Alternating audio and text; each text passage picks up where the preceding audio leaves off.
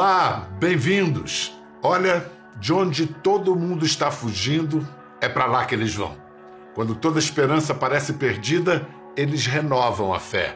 São voluntários da solidariedade, representam o que há de melhor no espírito humano, profissionais da compaixão. Em guerras, crises de refugiados, fomes, epidemias ou desastres naturais, pode ter certeza, eles estarão sempre entre os primeiros a chegar e a socorrer. Eles são os Médicos Sem Fronteiras, entidade de ajuda humanitária com mais de 50 anos de história. Criada na França em 1971 por médicos e jornalistas que tinham atuado como voluntários na Guerra Civil na Nigéria. A organização Médicos Sem Fronteiras já ganhou o Nobel da Paz em 1999, tendo atuado em mais de 80 países, inclusive o Brasil. A MSF chegou aqui em 1991 para ajudar a conter a epidemia de cólera e tem tido papel importante agora na pandemia de Covid-19.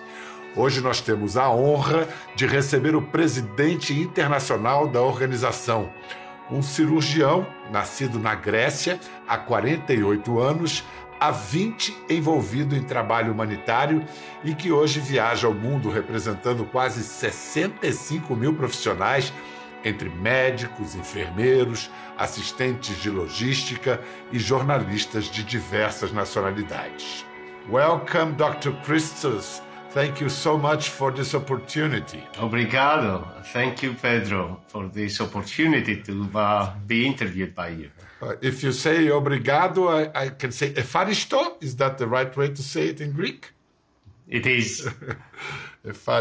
Uh, where are you speaking from today? Today I'm in London, where my family is the last eight years. However, as you mentioned before, I travel a lot and my base, my working base, is uh, still Geneva, a place where uh, the international office of Médecins Sans Frontières is. Is the, the your headquarters is in Switzerland? When was the last time you were in your hometown, Trikala, in Greece? Well, actually, last time I was there was uh, two months ago at my my dad's funeral, so it was not the best memories to bring in my mind. But uh, I'm uh, looking forward to going there soon. Uh, also see my my mom and my my brother and my sister. How old was him? He was 78 years old. He has suffered by cancer the last five years. Actually, I heard first time about this when I was in Mosul, in one of uh, those contexts where we have seen a lot of human suffering. And many of my colleagues there, they try to support me emotionally. But I realized that it should be the other way, me supporting them because they had lost wives, daughters, uh, brothers and sisters. And to me, it sounds like uh, what I have as a, a, problem is the natural cycle of life. It is, but it's it's um, ironic that you, as a professional, as the head of Médecins Sans Frontières, Doctors Without Borders, you challenge death in your daily routine, in your daily life. But then when it comes close to us in our families, something that we are as frail as anyone else. Yes, and you, that's exactly how it is, how I felt, and you are never uh, prepared enough uh, to uh, face this. How did you first get involved with MSF in Greece 20 years ago? It was exactly 20 years ago when I was still uh, uh, about to graduate from our medical school. And uh, I saw uh, a, a, poster uh, there in the corridors of my university out of the amphitheaters.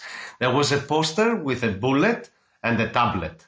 And there was this reading, their weapons kill, ours save lives and I got, uh, I would say, hypnotized by this. Uh, that uh, brought me to the organization.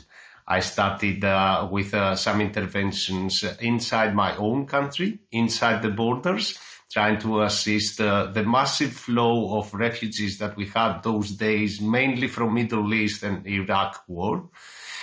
Uh, and uh, then I wanted to see also uh, other parts of this world and be there where people are mostly excluded or left behind. 20 years ago, there was already a massive flow of refugees in Greece. But could you forecast, forecast that the issue of migrations into Europe would become as serious as became today? No, no. We could never think and imagine that uh, we would be confronted with such a massive uh, flow and such a big crisis of receiving uh, people. Uh, I was also hoping that after those experiences that we had uh, 20 and even 30 years ago with another flow of migrants from uh, from Balkans, that uh, both uh, the Greek society as well as the European society would be more more sensitive and more more open and of course also more prepared for this. Vamos ver um vídeo produzido pelos Médicos Sem Fronteiras sobre o drama dos refugiados que chegam ao que é chamado de Fortaleza Europa.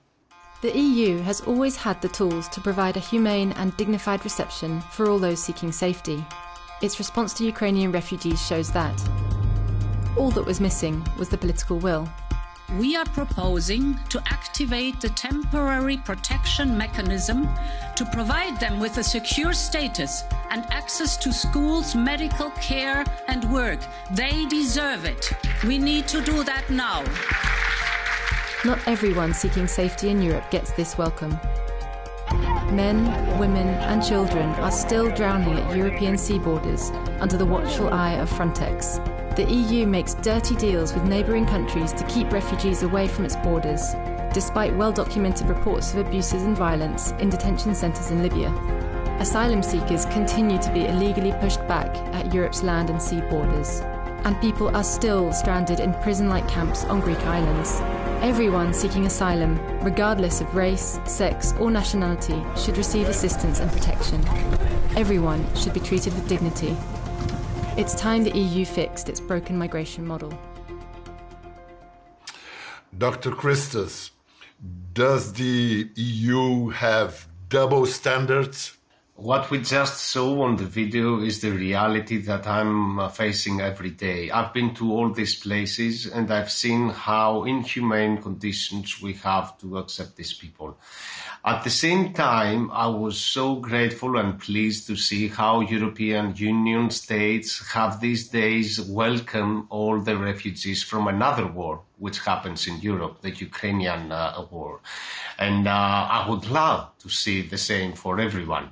What is the foundation of these double standards? Racism? I think it's more a political problem uh, and a lack of willingness to really uh, assume the responsibility of uh, Europe being also um, not a country, of course, a union of states that uh, is behind uh, uh, all these uh, unstable situations around the world.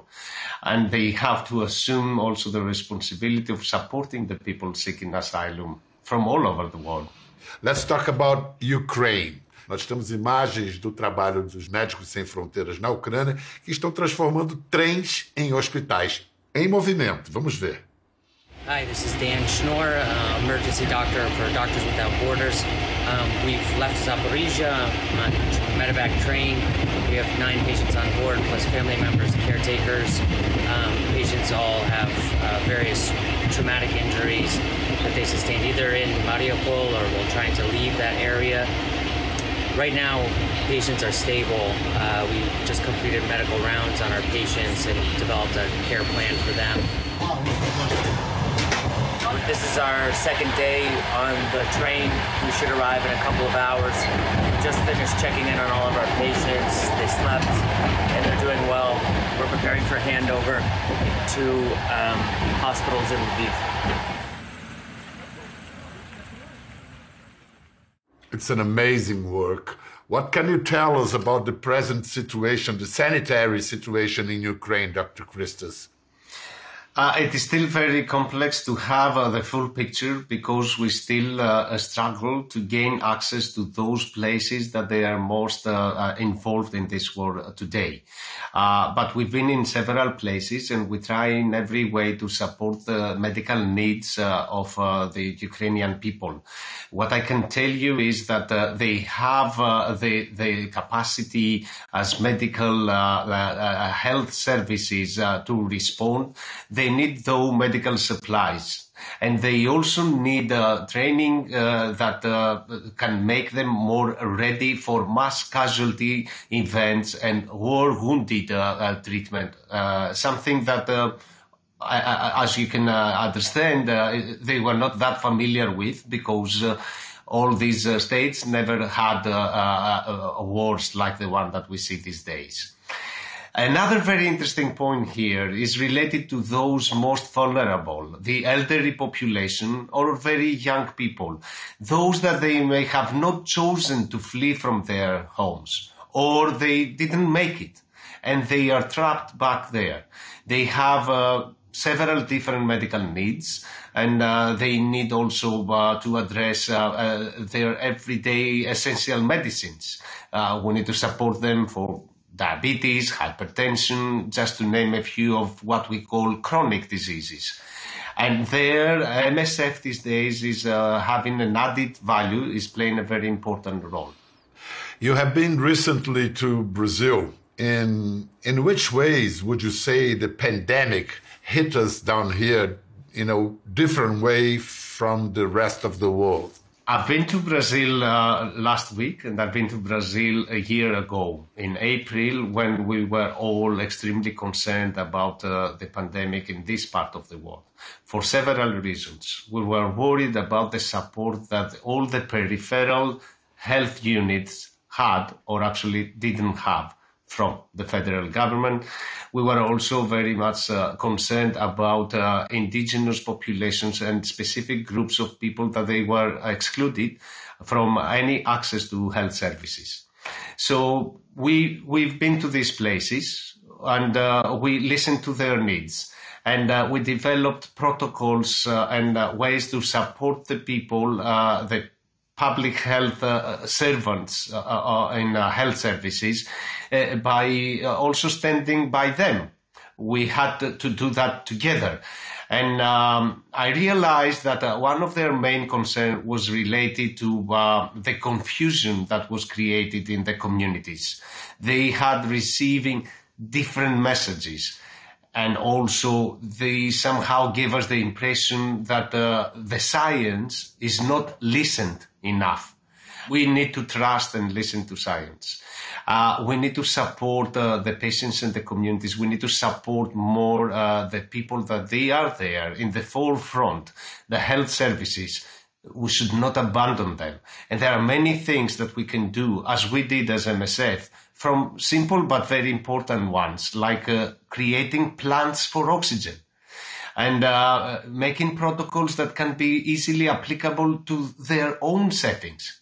And let us not forget that Brazil could also play a more political role in the global uh, health agenda. These days, we struggle still a lot to ensure that there will be equal vaccination in all over the world that uh, all these vaccines that we have very proudly produced the last year will reach the arms of uh, the people that they need them more. And vaccines uh, like this, uh, Brazil has a great experience. In the past, it used to be a model they can massively vaccinate within a few days uh, their population. So that is another lesson that we need to, to learn from this pandemic. And I keep repeating that um, uh, uh, let us be guided by, by science, by also listening to the needs of uh, our patients and their communities. Definitely. Vamos incluir na conversa uma integrante brasileira dos Médicos Sem Fronteiras. É, ela é presidente do Conselho de Administração do MSF aqui no Brasil, a psicóloga Renata Santos. Bem-vinda, Renata. Oi, Bial. Obrigada. Prazer estar aqui com vocês. Renata, como é que você e por que entrou nos Médicos Sem Fronteiras? Olha, é, hoje eu estava relembrando o momento em que eu entrei em Médicos Sem Fronteiras. Foi numa ocasião em que aconteceu uma grande enchente, em 2010, no meu estado, em Alagoas, e também é, no estado vizinho, Pernambuco. E naquele momento eu trabalhava para o estado e fui direcionada para atender as pessoas que foram é, afetadas pela enchente. Médicos Sem Fronteiras destacou uma equipe. Foi assim que eu conheci a organização, me interessei e posteriormente entrei. E é interessante porque justamente nesse momento a Lagoa está enfrentando novamente grandes chuvas, não é? Como tam, também Bahia no final do ano passado, Petrópolis, enfim. Então é, são eventos cíclicos e que justificam né, a nossa permanência e presença aqui no Brasil também. Você é psicóloga. É, quais são as tarefas de uma psicóloga no fronte de uma situação de emergência como essa? Existe psicologia de emergência? Sim, Sim, a psicologia, a, a, intervenção de apoio em saúde mental é, e apoio psicossocial é fundamental e nós temos visto com o passar do tempo, sobretudo nos últimos anos, o aumento da demanda e do reconhecimento dessa necessidade em situações críticas, como a guerra na Ucrânia, o Cristo falou aqui um pouco, como Covid, é, desastres naturais, socioambientais. Então, tem tem se notado a necessidade, mesmo situação de emergência, onde às vezes num olhar né, mais rápido a gente nota uma necessidade de salvar vidas que necessitam de algum apoio mais é, físico, né, de saúde assim mais física, mas também uma necessidade muito grande que não pode ser negligenciada de cuidado em saúde mental e apoio psicossocial. Você já esteve em, em, em várias zonas de conflito no mundo, você atuou no Afeganistão. Você tem como apontar assim qual foi o momento mais desafiador assim de sua carreira, uma situação limite? A situação mais é, é desafiadora é, que com a qual me defrontei foram várias, na verdade, né? Mas assim é que sempre é, me, quando me fazes a pergunta é, me vem à mente a situação é, quando eu estive é, em Guiné-Conakry que é um país na África que em 2014, 2015 foi severamente é, afetado por, uma, por um surto de ebola e eu estive lá por algumas semanas atuando. E foi muito difícil ver a morte, de, né, deparar com a morte e uma morte muito sofrida é, das pessoas que morriam por ebola e, e, eram muitas, muitas mortes e toda uma comunidade extremamente afetada já por um longo período e sem uma perspectiva de quando que iria acabar aquele sofrimento. E é um pouco semelhante com o que a gente acabou né, de passar é, aqui no Brasil e no mundo inteiro com a pandemia do Covid, mas essa confrontação com a morte dessa forma foi muito, muito marcante para mim. Aqui no Brasil, no caso específico da pandemia que você citou, se deu uma parceria entre o MSF e o SUS. Como você classificaria o trabalho e a própria existência do SUS com a experiência internacional que você tem? O SUS é uma referência no mundo. Né? A capilarização que o nosso Sistema Único de Saúde tem, é, podemos considerar que é inigualável é, pelo tamanho, pra, pela proporção que o Brasil tem. É, e o nosso trabalho em outros lugares onde esse tipo de sistema de saúde não existe da forma como nós temos aqui no Brasil, faz com que a nossa ação do Médicos Sem Fronteiras seja muito mais é, ativa e muito mais é, de substituição, às vezes, de um serviço que não tem ou que não é o suficiente para a população. Aqui no Brasil, nosso trabalho foi muito de parceria.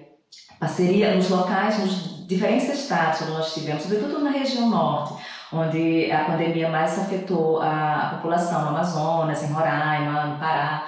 Então, nosso trabalho foi de firmar essas parcerias com o sistema público de saúde local, Secretaria Municipal de Saúde, Estadual de Saúde, para então fortalecer o que já existia de, de, de serviço e fortalecer as equipes e também compartilhar nossa experiência internacional lidando com diferentes crises, né, epidemias como ebola, HIV ao redor do mundo, também contribuir com o nosso saber, a nossa experiência enquanto profissionais atuando em diferentes é, países do mundo. Então foi uma troca muito interessante e que produziu resultados muito bons para a população. Isso é, no fim de tudo, é o que mais é, nos interessa. Né? Isso não tem preço. Você falou do norte, onde nós temos populações indígenas muito vulneráveis em casos como esse. Agora a gente vai lembrar de uma história bonita de um índio Macuxi, um cidadão Macuxi de Roraima, que esteve com os Médicos Sem Fronteiras nos anos 90 e voltou a encontrar a organização agora durante a pandemia. Conheçam o seu Jacir. Bom, meu nome é Jacir de Souza, eu tenho 72 anos, e Macuxi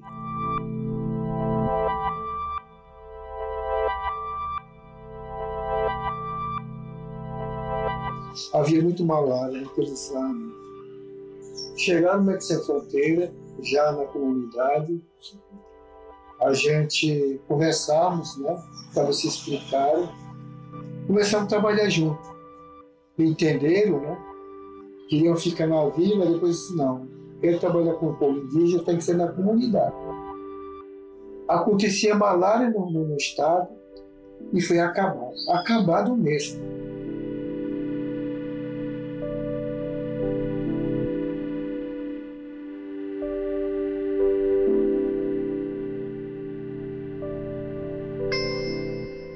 Perdi eh, meu irmão, né? Mais novo, perdi minha sogra, perdi minha tia. Essa doença, eu não sei quando é que ela vai terminar. Olha, ele pode ter perdido muita gente, mas é uma figura que não perdeu a, a dignidade, né? Um homem que transmite esse, essa dignidade. Renata, com essas perdas que a gente segue vivendo, essas perdas têm consequências psíquicas. Quais são os quadros de patologia mental que são mais comuns em momentos assim? É, a, o que a gente mais. Em, toda situação em que as pessoas se confrontam com essas necessidades, com a, a sua dignidade sendo de alguma forma ameaçada. Então, algumas reações elas são mais comuns e visíveis até, independentemente, é bem interessante porque a questão cultural permeia a forma como a gente se expressa, inclusive no sofrimento emocional. Mas existe, é interessante que existem algumas reações, algumas formas de sofrimento que, apesar de ser permeado pela cultura, ela acaba tendo algumas similaridades. Então, sensação de angústia, é, de desamparo, a, a sensação de que a perspectiva de futuro falta, e isso a gente pode relacionar com alguns quadros de, de, de que dá, tem alguns sinais de depressão, mas a gente não pode dizer ainda que, são, que é uma depressão instalada, porque precisaria de um tempo para se fechar esse diagnóstico, mas são reações bastante comuns em adultos, sobretudo, as crianças vão ter uh, outras reações é, próprias da, da, do mundo né, infantil, mas essas reações de desesperança, de ansiedade, né, de medo, reviver o que aconteceu, situações é, difíceis pelas quais passaram, continuar revivendo elas, isso são reações bastante comuns. E isso é desafiante para você, como psicóloga, você tem que ler é, por trás do filtro cultural. Além do que, a gente fica pensando, eu já vivi situações parecidas numa escala muito menor como correspondente, mas e a sua saúde mental? Como é que você equilibra? Quando é que você consegue momentos para cuidar de si? Você tem alguma supervisão? Como é que você faz? Sim, isso é muito importante, muito importante, porque é fato que, e, uma coisa que eu costumo falar, e entre nós é algo que a gente tem que sempre reforçar: nós não somos super-heróis. As pessoas que fazem isso não são super-heróis não são heroínas, elas precisam também de algum, de algum cuidado. É importante a gente prestar atenção nisso, porque é, é fato que é, é, um trabalho que nos coloca diante de situações extremas que tocam nós, que nos tocam pessoalmente. Eu pessoalmente eu gosto muito de, de me expressar, mas é, em um círculo menor, né? Então, as pessoas que estão da minha meu círculo de convivência mais próximo são as pessoas com quem eu compartilho é, o que eu vivenciei, que às vezes é difícil, ou mesmo um processo terapêutico também, né? Já é, isso é, é algo que a gente também se engaja nesse processo terapêutico para continuar forte, para poder ajudar também. Né? Christus, Dr. Christus, what about you? You are responsible for taking care of thousands, hundreds of thousands, millions of people. Who takes care of you? First of all, my family. And I have a lovely partner who really supports me and understands my, my, my romanticism and my, my craziness and share this vision of uh, uh, working for, for dignity in this world. Uh, then I have my colleagues And uh, most uh, than anything else, I have uh, my patients. I have the people that uh, we try our best to, to save their lives, uh, to provide uh, care. And sometimes we know that we cannot do enough. But by, by standing by them, next to them, holding their hand, is the most powerful thing, Pedro. And they, they give us so much energy to carry on. And uh, we talked about pain before. Indeed, pain is um, is a global, universal uh, uh, suffering, and uh, of course with different expressions depending on the cultures. But uh, something else universal is this: hope. People need this. By respecting their dignity and by showing that together we can, they regain this hope that uh, helps both of us carry on. Listen, you mentioned romanticism, and we know that idealism is something um, it's uh, necessary for this kind of job. But is it enough? It's not enough, and uh, this is our our vision, our common fiction. This idea, the idealism of uh, working to alleviate the suffering of the people. We also need uh, tools. While, of course, uh, this is what guides us. We need uh, tools, we need uh, principles, we need also uh, those uh, agreements that have to be respected by everyone in order to ensure that we can provide this medical humanitarian aid in the most effective way.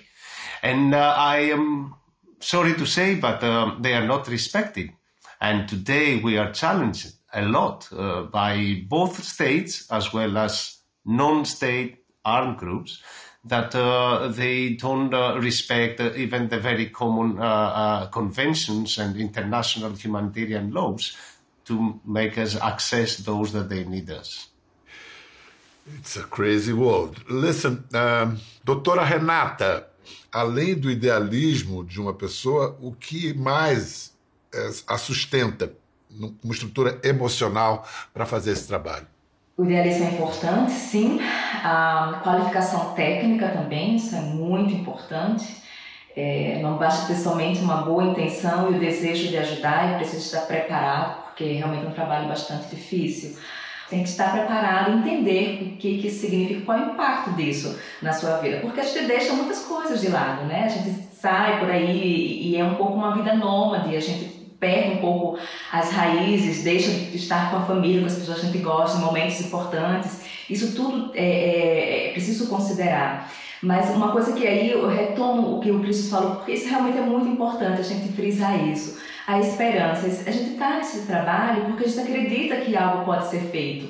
A gente se coloca à disposição para fazê-lo. Acho que isso é o que move muitos de nós, é essa esperança de acreditar que a gente pode fazer algo e acreditar ainda na humanidade. E qualquer um pode fazer alguma coisa, mesmo sem sair do seu conforto.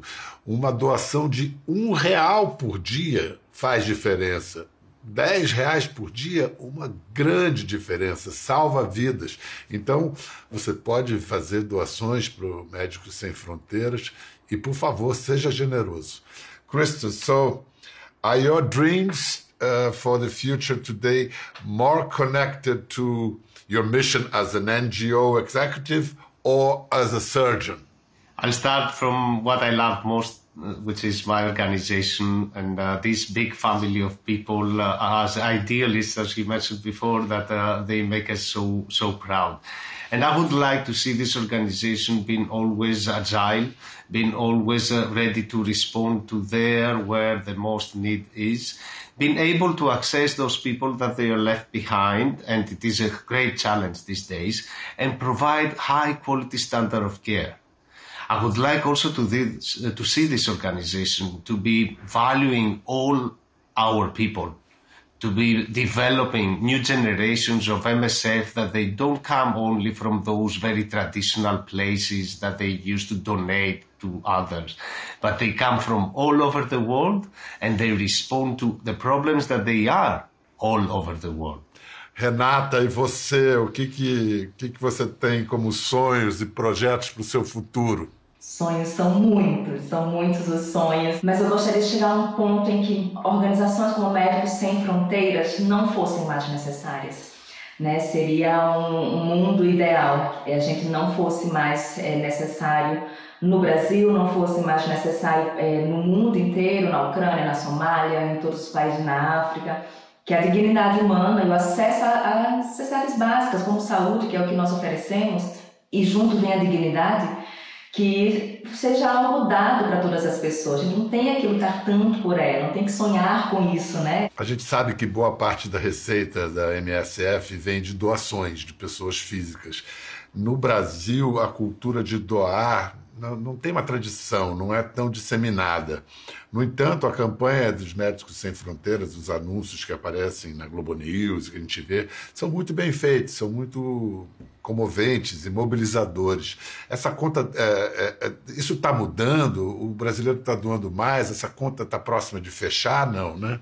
É, nós temos, no momento, aproximadamente 600 mil doadores aqui no Brasil é, é um número bastante expressivo. Nós notamos que com o advento da, da Covid-19, da pandemia, houve um aumento também de pessoas interessadas em doar, é, vem do trabalho que nós realizávamos aqui no Brasil e fora também, mas é, o brasileiro é um povo bastante solidário e a gente tenta também com o nosso trabalho é, não somente trazer luz às necessidades que nós temos aqui no país, né, porque às vezes nós ficamos muito é, focados no que está acontecendo ao nosso redor. E às vezes uma crise humanitária que acontece é, na África do Sul, em Moçambique ou no Sudão do Sul não é tão visível, não é tão apelativo para nós. Né? E esse é o nosso trabalho também, de trazer luz a essas crises, que as pessoas também sensibilizem, possam contribuir da forma como podem. Doutora Renata, muito obrigado pela conversa. Dr. Christos, thank you very much for the conversation and for all the wonderful job you've been doing for this time. Keep up the good job, as they say in English. Thank you so much. Uh, e quem quer ajudar, por favor, aqui está o link para as doações. É, não, não custa muito. O pouco que você puder contribuir faz uma grande diferença.